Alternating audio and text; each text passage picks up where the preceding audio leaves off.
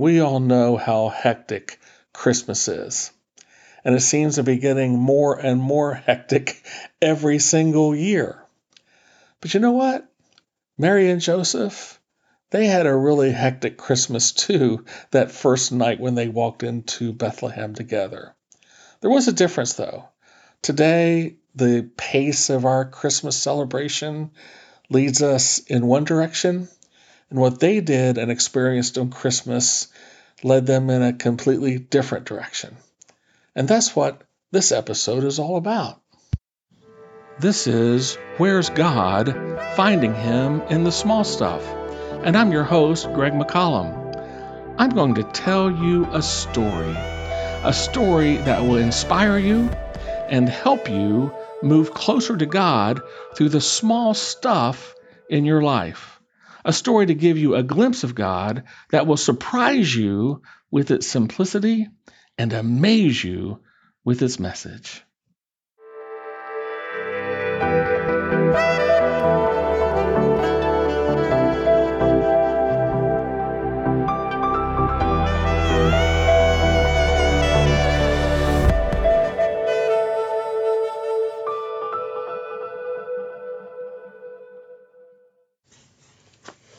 It's Christmas.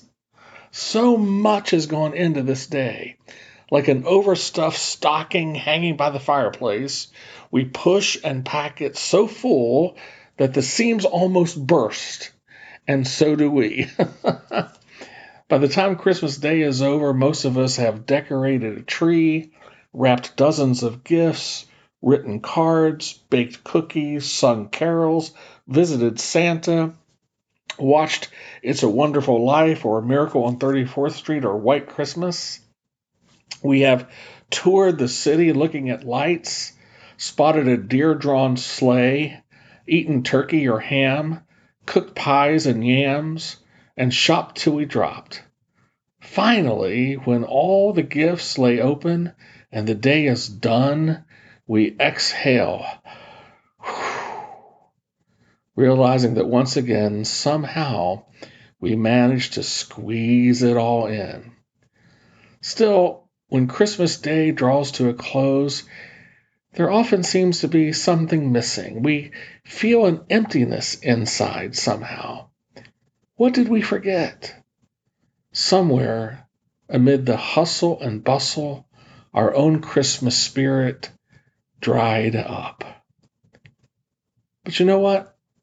As I look back some 2,000 years ago, 2020 or so years ago, I see Mary and Joseph keeping busy too.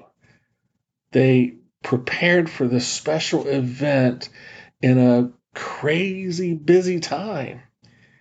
Mary went to visit Elizabeth and then returned home just in time for Caesar's decree. She had to packed quickly for the trip to Bethlehem and took off again on the journey with Joseph. Once in that crowded city of David, they hurriedly searched for a place to stay, unpacked in the stable, and then, surprise, the labor pains began. The birth. Then entertaining shepherds and tales of angels and praising God for his goodness. You can hear the tenor of the time through the words of the shepherds that night. Come on, they said. Let's go to Bethlehem. Let's see this wonderful thing that has happened, which the Lord has told us about. They ran to the village and found their way to Mary and Joseph, and there was the baby in the manger. What a hectic time for this young couple. Yet they knew nothing of emptiness. Jesus was the complete culmination of everything they had done. He was the ultimate fulfillment of their busyness. All that God had set in motion pointed the world to His Son on that first Christmas day. Today, though, the world points us away from Jesus, even at this time of year. Don't let Jesus' birth get lost among the wrapping paper this year. Instead, make time, find ways, to honor his birth like the treasure it truly is. No other gift shines so brightly under any tree, anywhere. This baby, who was born under the prophecy of a star, gave you the most remarkable gift of all, a gift which he placed under a cross, the gift of his life. When you open that gift for yourself, you receive a new birth and a new life. Who could ask for more? Who can give you more? That reminds me of one of my favorite poems that I recently uh, uncovered again by Paul Laurence Dunbar. It's called Christmas Carol. Listen to the joy of this poem talking about all that surrounded Jesus' birth that first Christmas. Ring out, ye bells! All nature swells with gladness of the wondrous story.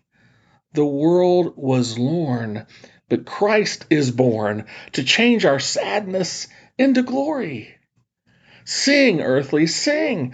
Tonight a king has come from heaven's high throne to bless us. Hand o'er all the land is raised in pity to caress us.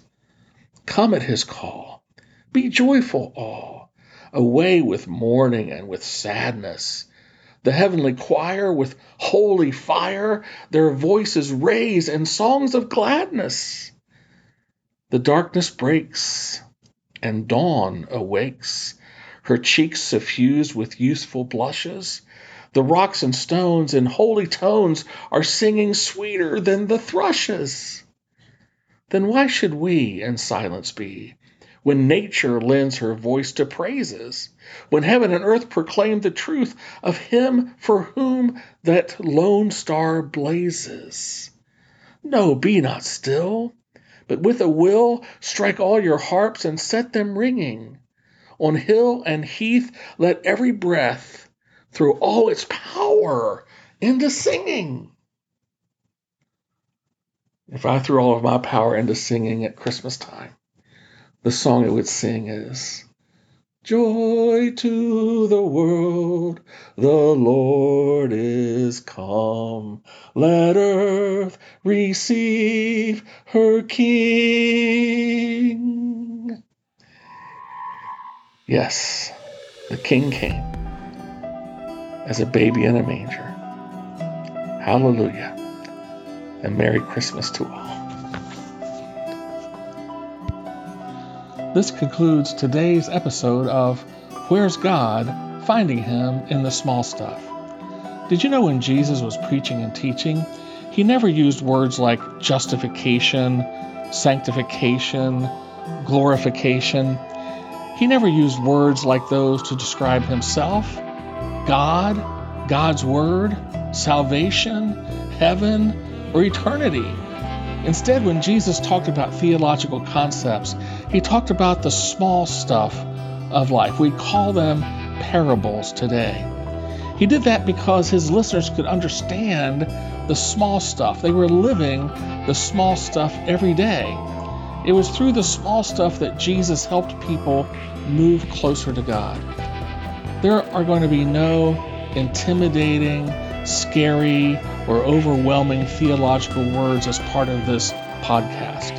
You'll just encounter things like cups of coffee, home repair, signs on the side of the road, roller coasters, and french fries, all revealing something unique about God, who meets you in real life ways every day.